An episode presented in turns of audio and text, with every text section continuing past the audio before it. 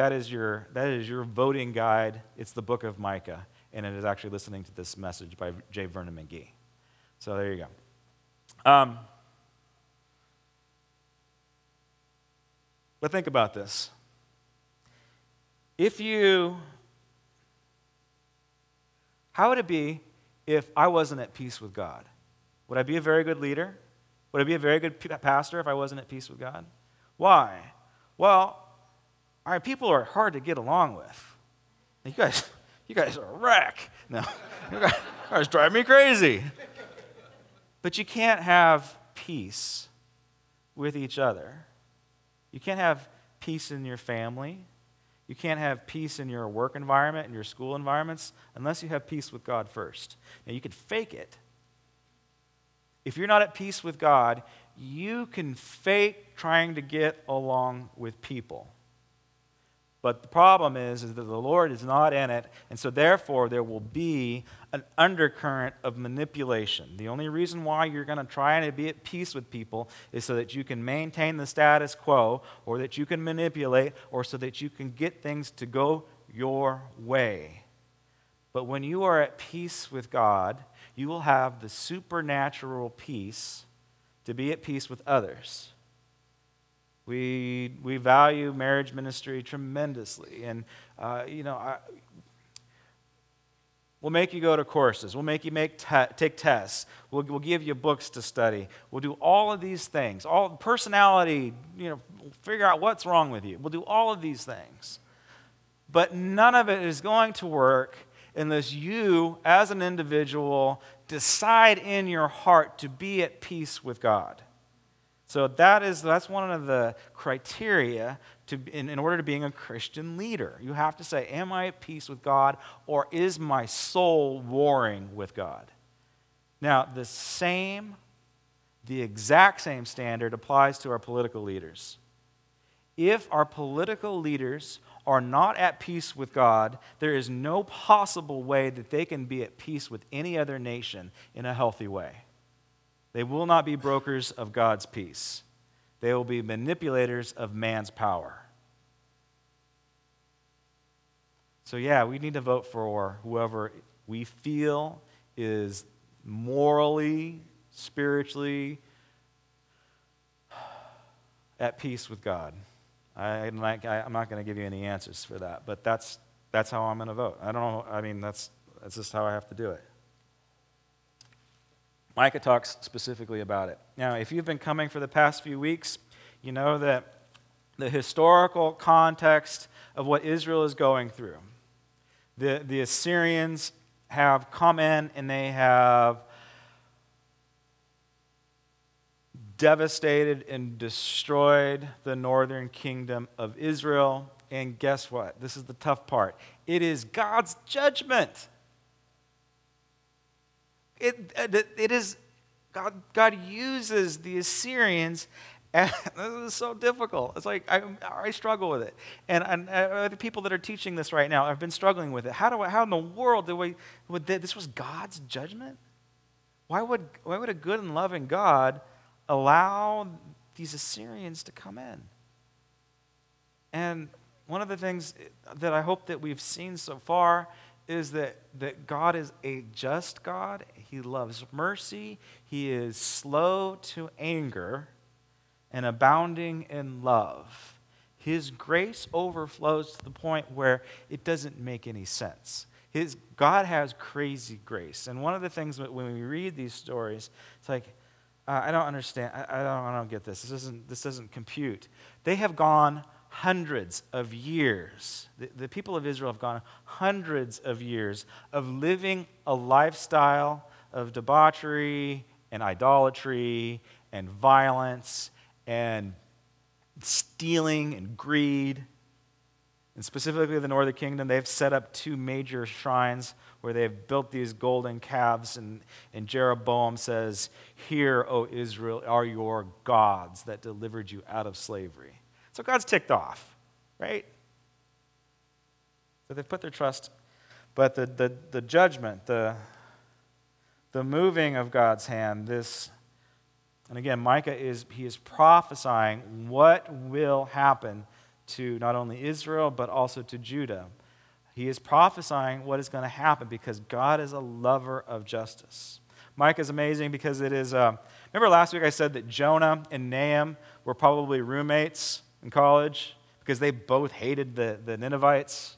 And there's probably about 100 years between the two, so they couldn't possibly be Ninevites. But they both had this, this racial hatred for the Ninevites. And as we saw last week, it was probably, yeah, I hate them too.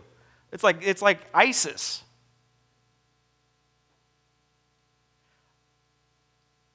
Micah and Isaiah were contemporaries. And it really looks like that they were roommates because their language is similar and their outline is similar. Isaiah is, is, a, is a, of course, it's a larger book in the Bible. Micah is a smaller book, but they are saying the same stuff. Micah is the cliff notes for Isaiah. Scholars can't figure out who, who ripped off who. I, don't, I think Holy Spirit was speaking to both of them. I don't think, any, I don't think Micah copied off of Isaiah. I don't think he got into his, his school notes and copied it off, or the other way around. I think that this is the word of God to these people, to the people of Israel. And when the Holy Spirit speaks to people in historical context, it's going to come out the same. So that's, that's my opinion on it. But this is, Micah, he, he really drills down what the issue is why God's judgment is being poured out on God's people, why they are finally, after hundreds and hundreds of years of disobedience towards God, why finally they're paying the price for their sins. Why now it's finally coming to a head. And the reason why it's coming to a head, the reason why the country is going to hell in a handbasket, is because the religious leaders and the political leaders have taken it too far. Let's, let's do some reading. First of all, uh, Micah chapter 2, verse, uh, verse 6. We begin to see this, this false prophetic spirit. And, and again, it's not, ju- when we're talking about prophet in this, in this tense, um, okay, you could say that I'm a prophet if you share the gospel of Jesus Christ with your friends and your neighbors and your family, if you are bold enough to say, you know what, I'm going to I'm to go for it, I'm going to present it, guess what? You're a prophet too, because you're, you are proclaiming the good news of the gospel. And any boy band that's on the radio, they're prophets as well. Don't, do not prophesy, their prophets say. Do not prophesy about these things disgrace will not overtake us. Should it be said, O house of Jacob, is the Spirit of the Lord angry? Does he do such things? Right, what's he saying? What are these prophets saying? What, what, I thought God was good. Why would he get angry for my lifestyle? I go to church. I live two different lives. I've got my spiritual life, and then I got my contemporary life. Uh, why would God get angry about the way that we live our lives? And this is what the prophets are saying. Chapter 3. Listen, you leaders of Jacob, you rulers of the house of Israel. Should, we, should you know justice? You who hate good and love evil, who tear the skin from my people and the flesh from their bones. Down to verse 5. This is what the Lord says As the prophets who lead my people astray, if one of them feed, feeds them, the, the proclaim peace if he does not. And then in verse 9 Hear this, you leaders of the house of Jacob, you rulers of the house of Israel you who despise justice and distort all that is right, you who build Zion with bloodshed and Jerusalem with wickedness. Does that sound familiar?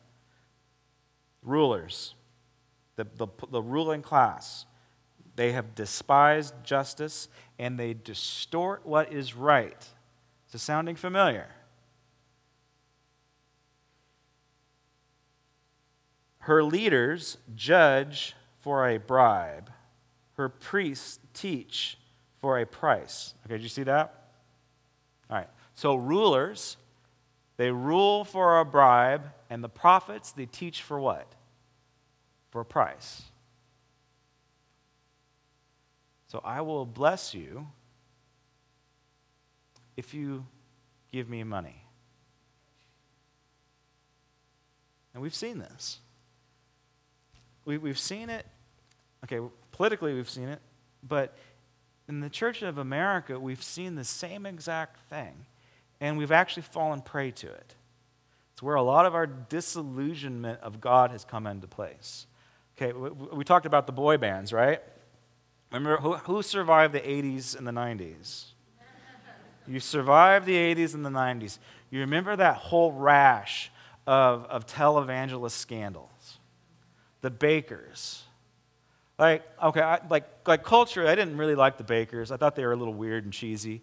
But they did stuff that no one else had ever done before. They spread the gospel faster than anybody else. And then they had that huge moral failing because there was a, there was a weakness in, in their character. And because of that weakness in the character, they became the laughing stock of the nation. And then we had all the other, you know, all the other scandals that were just, they were just embarrassing.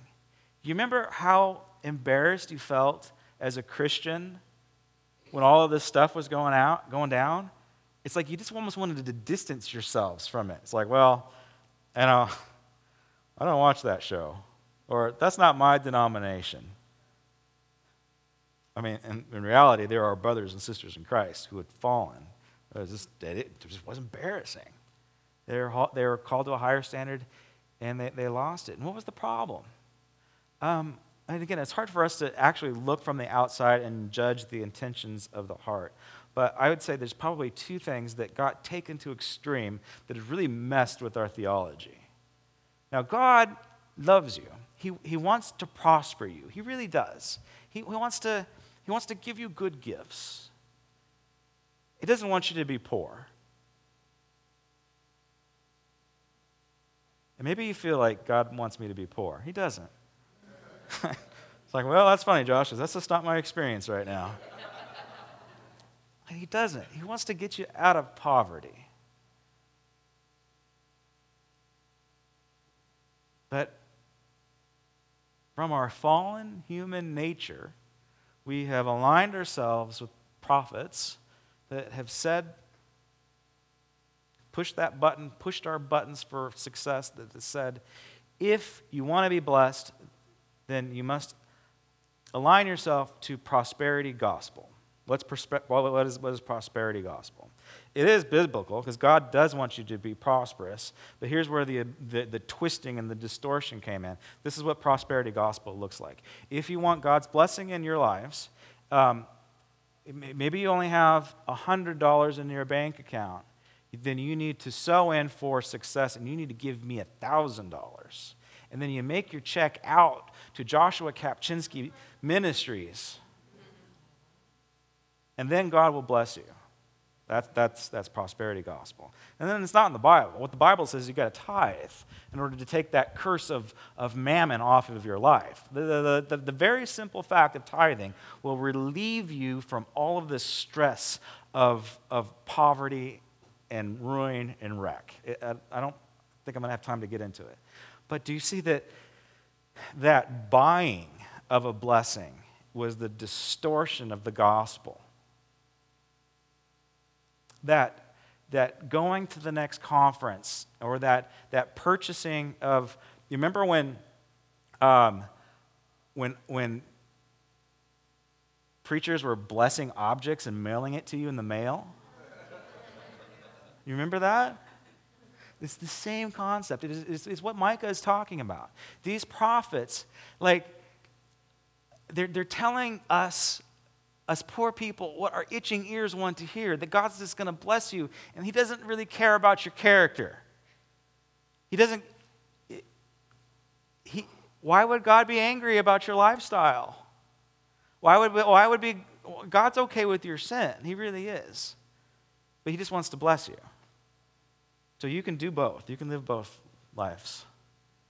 And that's, that's what Micah witnessed. And at the same time, um, the leaders, the, these, these princes of Judah, were taking land away, divinely appointed land away from poor people.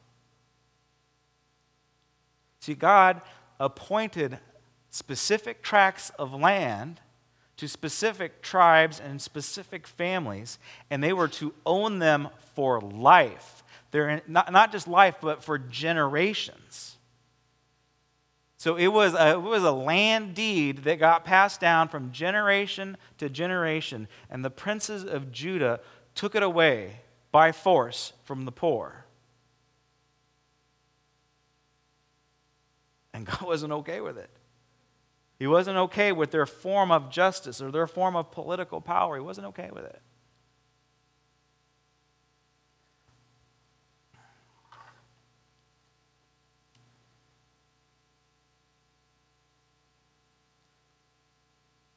Her leaders judge for a bribe, and her priests they teach for a price and her prophets tell fortunes for money. Yet they lean upon the Lord and they say, Is the Lord not among us? Do you see what he's saying? Can we, can we as Christian Americans be so self deceived as the ancients? I think so, because the ancients were pretty smart. Like, they're amazing. The ancients are actually, they got, I think they got it going on better than we do. Even though we have all the toys, all the technology, all the advancements, the ancients were smart.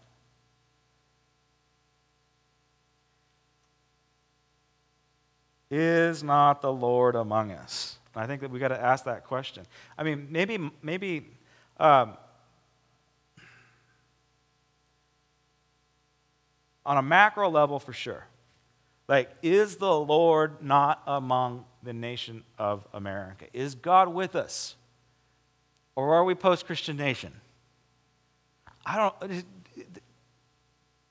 Look who we put in office. Look who we're voting for. Is the Lord still among us? Can we, read, can we really ask that question? Do any of our leaders fear the Lord? Do any of them walk humbly? Do they? I'm, I'm, I'm talking about character issues. Policy set aside. I'm talking about character issues. Are they, have they, are they surrendered to the Lord? I just don't see it. And I've really struggled with this, and I've really.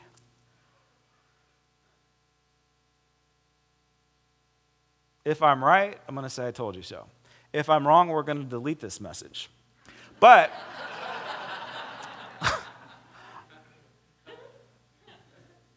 I think the parallel between uh, Micah's age, his time, and our time is eerily similar. I, I believe that the writing is on the wall. Like Micah could actually look at the, what was going on in the political landscape and in the religious landscape. He knew that the Assyrians were mustering their forces in the north. He knew that there was so much moral degradation within his own society. He knew that there was so much corruption that the whole nation was this, this big giant straw man, and all it needed was just a little fire to just burn the whole thing down and it happened. But it's almost like you almost don't really need to be a prophet of God to see what the writing on the wall is. And I don't know if this is from the Lord or if this is just me watching the news, but my gosh, I'm like reaching for the Prozac after I watch the news at night. It's like, you've got to be kidding me. We have never seen our nation in such ways.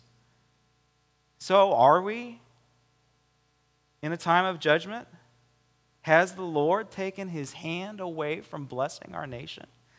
I think so. Again, this is the one that I might re- erase later. But I really just feel like that this could be it.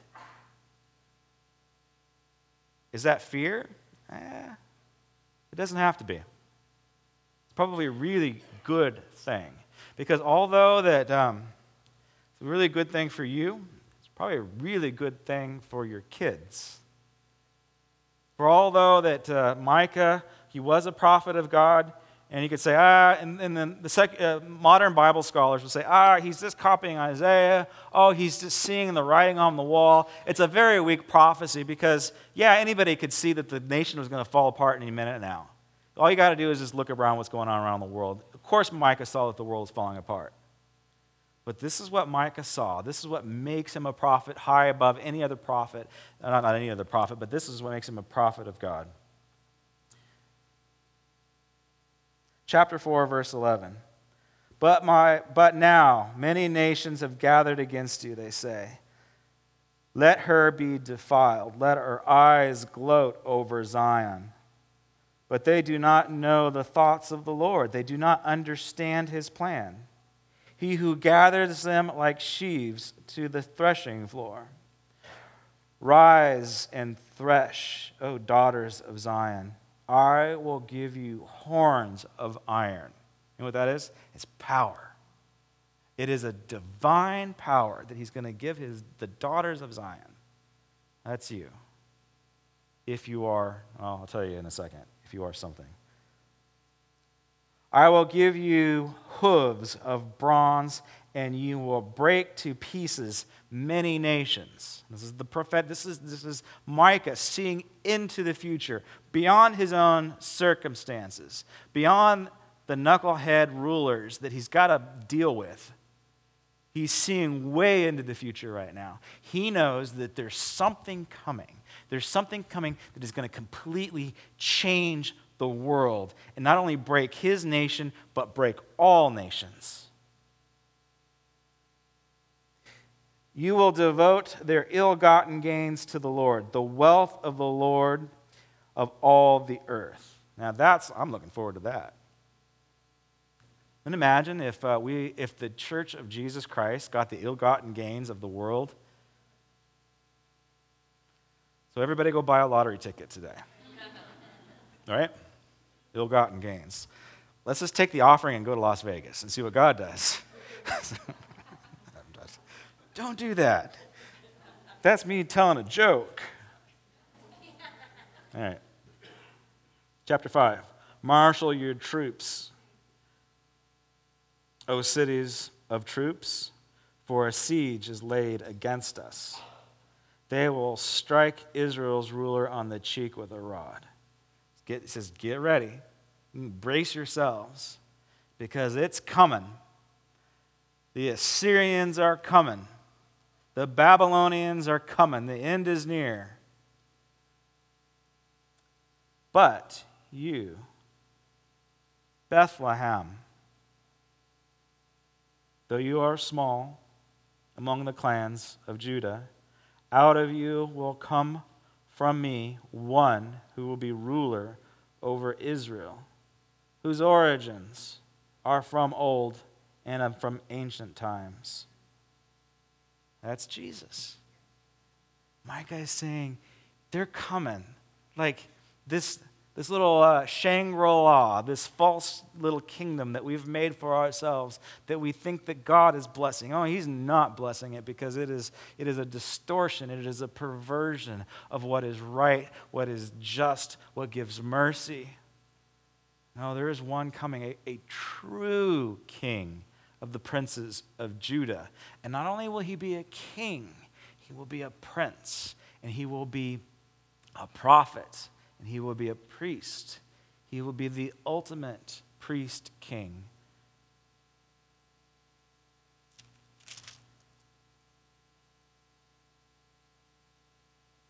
All right, so how are you feeling?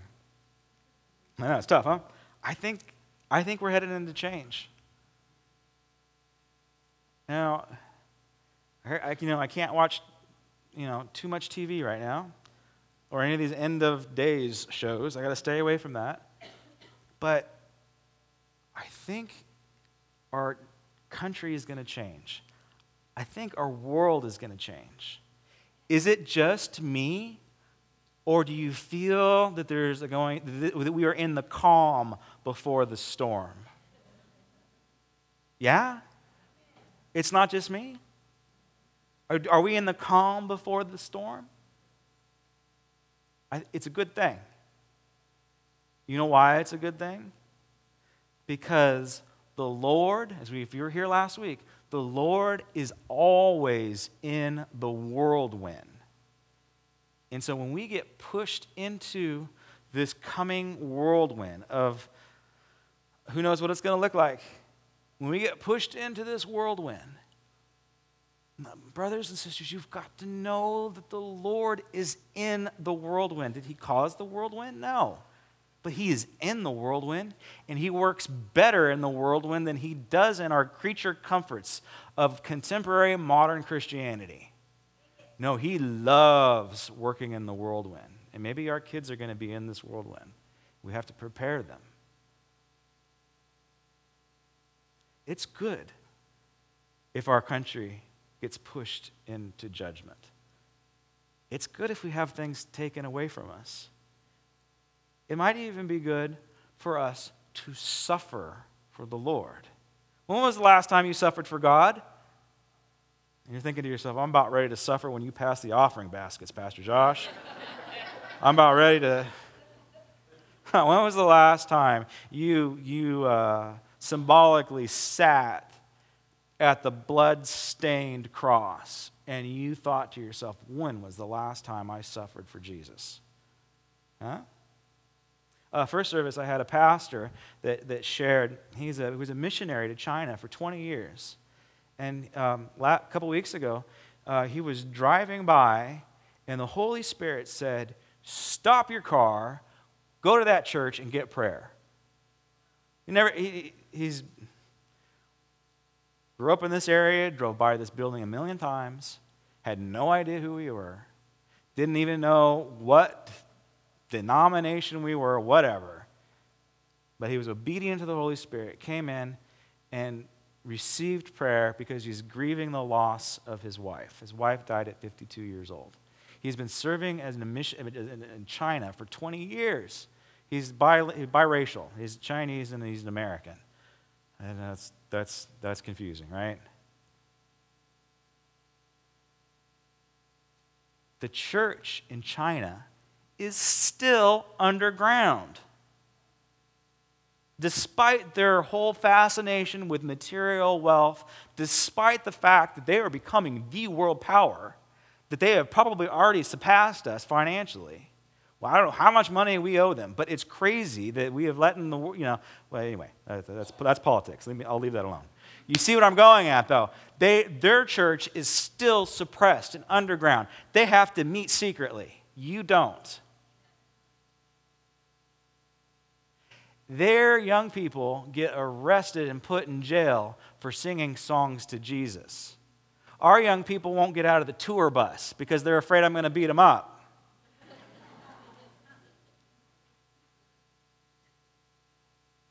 Our young people won't do a show unless 100 people show up. In China, a good meeting is 30 people that don't get beat up afterwards or they don't get squealed on by the secret police. How's your worship life? How you doing with your worship life? I don't know. What time did you roll in today? I'm sorry, that's, I don't mean to guilt you, but just think about this. Like, how much of a value do you place on worshiping God? What time did you roll in today? Well, I value my work, so therefore I get to work on time. I value my kid's education, so therefore I'm going to get my kid to school on time. Do you value worshiping God in God's house? Did you get here on time? Sorry for the guilt trip. But there's a point to this. Because in China, you cannot worship in certain areas with your voice. So, Pastor David's church, when they worship, he, he says he, he walked into a, there's actually one of the largest gatherings in China in a church is a, is a church of 50 people. So look around. So we would be a mega church to them. So 50 people, and they get to meet in a hotel. It's because there's money being exchanged. And so they're, they're going to, you know, the, the hotel manager is going to take the risk because he's getting paid to do it. And so this is the largest meeting room that they can have. And in this province, it's somewhat safe. Depends on what province you're in. Some provinces, you get killed for worshiping Jesus. But in this province, you know, money is becoming their idol. So, yeah, this whole communist thing isn't working out for them. Go figure. And so they're like, all right, well, we'll allow you to do it as long as you pay us. And so they get, but here's the catch if anybody complains, and if they call the authorities, we're not sticking up for you. So their worship service is done in silence. Pastor David shows up. He walks into this room of 50 people, and he thinks that he has lost his hearing because all of these young people, they're all in their 20s, by the way, they are worshiping God, they're shouting out loud, but there's nothing coming out vocally. They are expressing their love and their gratitude to the Lord, but they can't do it verbally. So they, instead, they worship with spirit and in truth. I, I told them, I have to see that. Like, that's like on my bucket list. I've got to see that. We don't do that, right? It's got to, you know, what's in it for me?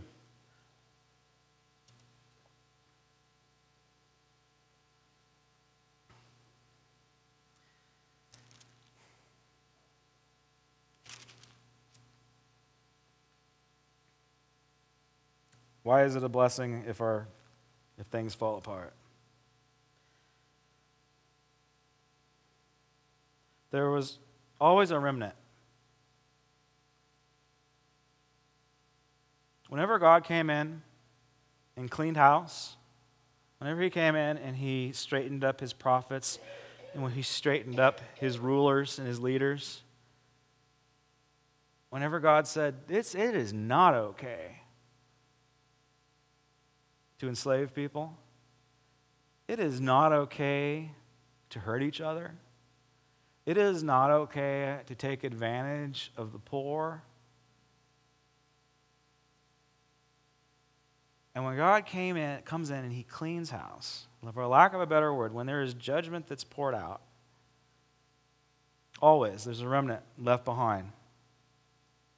And what happens with Micah after Micah sees the remnant, and then we, as we are going to see as we continue on with Daniel, uh, that remnant gets carried off into the great diaspora, the dispersal of the Jewish people into the nations through, ironically, slavery. They all get hauled out. But the ones that get hauled out, their heart is still for the Lord. Micah calls them the remnant who will change the world. The remnant. And let's just say, hypothetically, that my gloom and doom message does come true and everything falls apart, and maybe someday we are serving in the great Republic of California and not the Republic of the United States. Let's just say it does happen. Let's say all of the, all of the end time prophets are right. Like, you want to you wanna mind, you want to expand your mind, just start Googling end time prophets. It'll freak you out. Let's just say it just happens to be right. Are you a remnant? Are you a remnant? Will you still love the Lord when everything's taken away from you? Will you still love the Lord when you're suffering for Him? Will you still love the Lord when you lose your 501c3? You don't know, that's a 501k or whatever. You lose your retirement. Will you, will you still love the Lord even if raiders come in and take your house away from you? You lose your job. Will you still love the Lord? Would you be willing to worship silently if, if, if oppression comes to the church so much? Would you still love? I met a young man after second service. He's like, Oh, Pastor, says, I, I, this, I love Jesus so much. And I want, I want to know more. Like I want, I want more of what you have. I want more of what you're, what, what's coming out, uh, what I hear, what I read.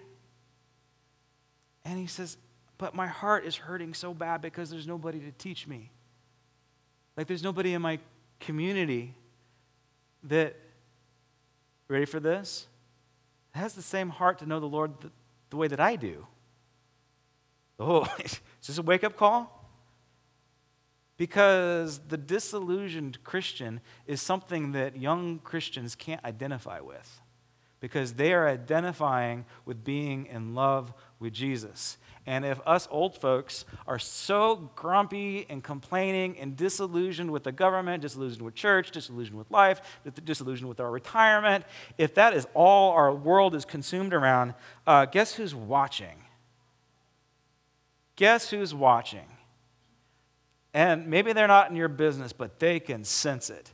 They can sense this dissatisfaction with the things of the Lord. They can sense the you think you think that the millennials are, are apathetic? No, they're just they're they're they're following our lead. They're following our lead. So yeah, I think the end's near. And I think it's a good thing. And I think for us, like, what do we do? I'm like, oh my gosh, what do I do? Pastor, really? I hope, I hope you're wrong. I hope I'm wrong too. Actually, I do. What do I do? What do, who do I vote for? I don't know. What do I do? How do I, all right, actually, Micah tells us.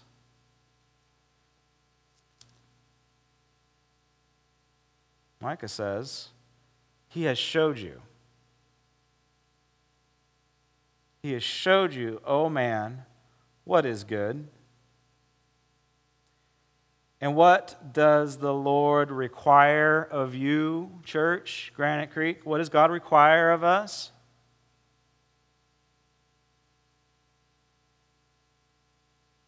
To act justly, to love mercy, and to walk humbly with our God. That's, what that's, what's, that's what's required. So when the Assyrians are coming, when the Babylonians are on their way, we don't have communists to fear anymore. I'm not quite sure who we fear nowadays. But when they're coming, what do we do?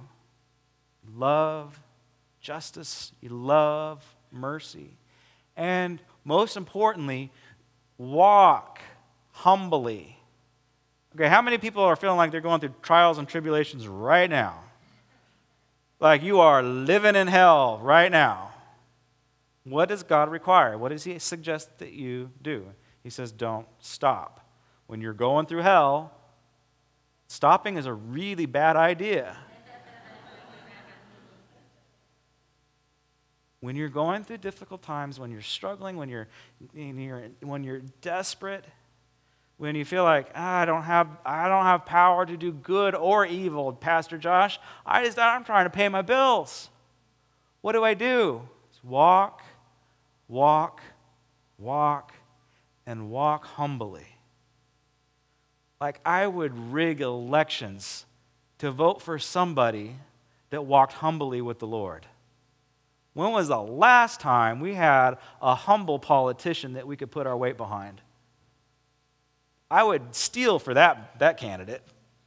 Not, I shouldn't say that. But you see what I mean.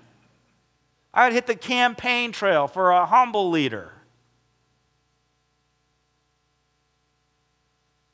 But again, I think we're, I think we're past the point of no return. I think we probably crossed it a long, we crossed the Rubicon a long time ago. And now I think we're finally getting what we deserve. We, we get the leaders that we deserve. And I think we're getting them. So what do you do? You walk humbly with the Lord. You draw your kids in closer. Look, you, the best thing that we can do is not to get consumed with the myopic view of November, of that special day when we become real Americans and we get to vote. Don't get so consumed with that one point in history because that's not it. That is, that is insignificant. That, that, that day when you pull that lever, when you punch that card, whatever you touch that screen, it is not going to change the world. Jesus will change the world. Kingdom of heaven lives inside of mankind. So if you want to change the world, discover the kingdom of heaven, which is presiding inside of you. Quit searching for fulfillment somewhere else. We were made in the image of God, and it's inside of you, and you can find it. You don't have to go to the mountain. You don't have to go to the guru. You don't have to go to the self help book at Barnes and Noble. Kingdom of heaven is inside of you. Find it.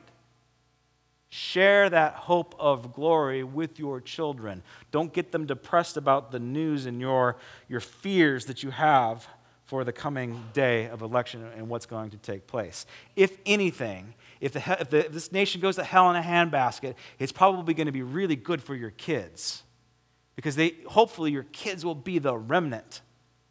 They'll be the ones that will be passionate to sing silently. That's, that's my desire. It's probably a good thing. It's okay. No matter how much we might get disappointed in the future, it's going to be okay. As long as we're walking, walking, walking humbly with our Lord. There's probably more opportunity, more horns of power, feet of iron coming soon than ever was before. Incredible time of opportunity. And you get, you get a chance. Say to your kids, you know what, honey? Don't, don't, don't, don't put your faith and your trust and your hope in a boy band. Didn't write the music that those beautiful words and those melodies that, that got inside your soul and that, that, that lifted you up into a higher place, um, that, that spoiled brat didn't write that song. Jesus wrote that song to minister to your soul. And so don't let go of that, that hope that was placed there by that beautiful music. That's from the Lord. And likewise, we need to tell our kids don't put your faith and your hope in man, into political leaders, male and female, that are going to disappoint you. They will. Don't let that bitterness and that antagonistic spirit infect you or that affects your kids. Say to them, honey, they say nice things, but they're doing it for money. They're doing it for a bribe. Don't put your hope and your faith in Jesus. He's the only one that will let you down, won't let you down. And even, uh, you know what? I don't let you down. I'm human. Don't put your faith and your hope in me. If you do, Joshua Kapchinsky, Joshua Kapchinsky Ministries, I don't do that. I, you don't have to buy a blessing. I'm going to give you one after the service. You don't have to buy a prophetic word. You don't have to buy hope for your future. No, you don't have to. Walk humbly with your God. Put your faith and your trust in Him and not in mankind. And for us seasoned adults, no matter what happens, pray to God I'm wrong. But no, even if I'm, if I'm wrong or if I'm right, no matter what happens. Maybe your life circumstances are really bad. Like maybe it is financial issues, maybe it is physical issues, relational issues. You're just so hurt and disillusioned and frustrated. Say, it's well with my soul. It is well with my soul. I don't know why I'm struggling. I don't know why I'm physically hurting. But I'm not going to allow it to boil into offense towards God. It is well with my soul. That's what God would have for us today. Take that away today. Say, God, I want to be a remnant. I want to be a remnant. I want to be a daughter of Zion who has power and authority and wheels and circumstances and events and situations don't dictate my identity. Circumstances, situations, difficulties, whirlwinds are an opportunity for me to shine as a daughter of Zion. If I have a band come on up to the front.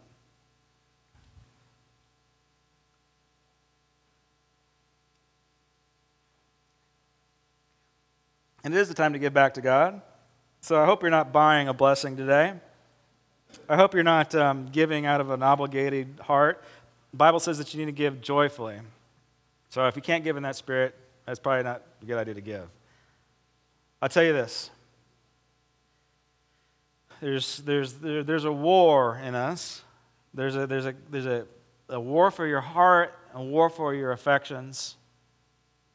Materialism and the desires of the flesh are the patterns of this world. And it's, it's those powers that are running our country materialism and the desires of the flesh. In order to, you have to be with peace with God in order to allow God to bless you. So, are you at peace with God?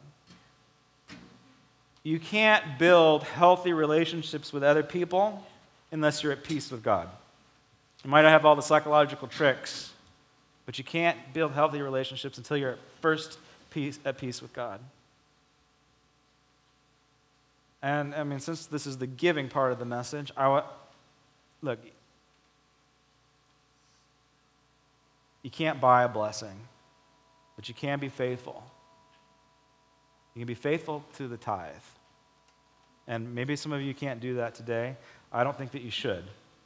But I think that you need to like prayerfully consider how do I put God's mark on my finances?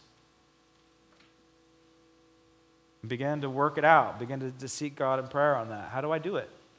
How do I how do I get God on my side? How do I that sounds manipulative, I know, but look, Cain and Abel both gave an offering. Cain was the firstborn, he was the farmer, and farmers farmers own land. Who do you think is meaner and more violent, prone to bloodshed? A farmer or a hunter? Farmers are I know this is maybe you don't maybe you're a farmer, I'm sorry if I offend you. But historically, farmers are more violent and prone to bloodshed and inflicting harm on other people because they have a sense of material possession. They own the land, they farm the land, that is theirs. If you step on it, if you put, pick off fruit on it, you're going to pay the consequences and you're gonna, you're, we're going to go to war. That's why we go to war. We go, out, we go to war after land.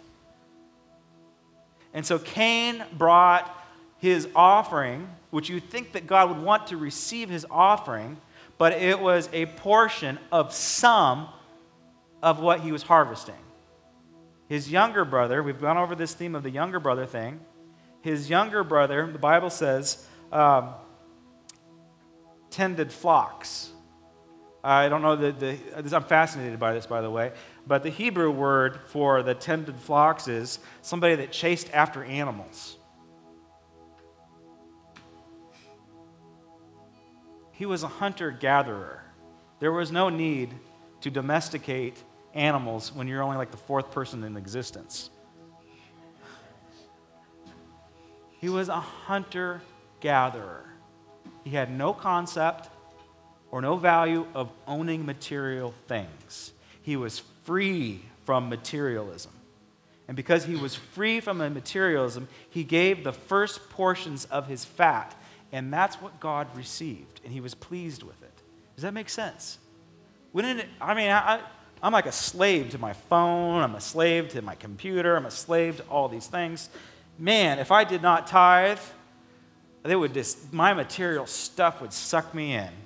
Like, I would be, I'd be buying all kinds of antiques. More, more, more, more, more. And God wants to free us of that. That's the secret of the tithe. Sorry for the tithe message, but I just think that I need to share that today. I think it might even free somebody. So go home, prayerfully consider you know, what do I got to do? I don't, God, I don't want to buy your blessings. I don't want to buy favor from the church or, for, you know, I don't want to lift myself up into higher areas because I, you know, gave some money. To stop that. Walk humbly before your God.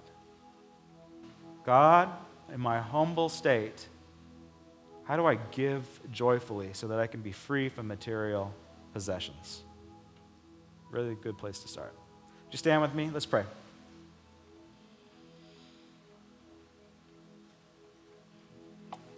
Heavenly Father, we thank you for being in this place and Holy Spirit, come.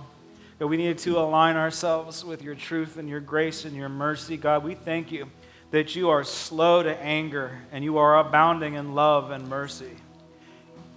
When we have deserved stuff, you haven't, you haven't poured it out on us because you know and you understand and you, you feel our pain and our grief. You feel it so much that, that Jesus' body is actually feeling it right now.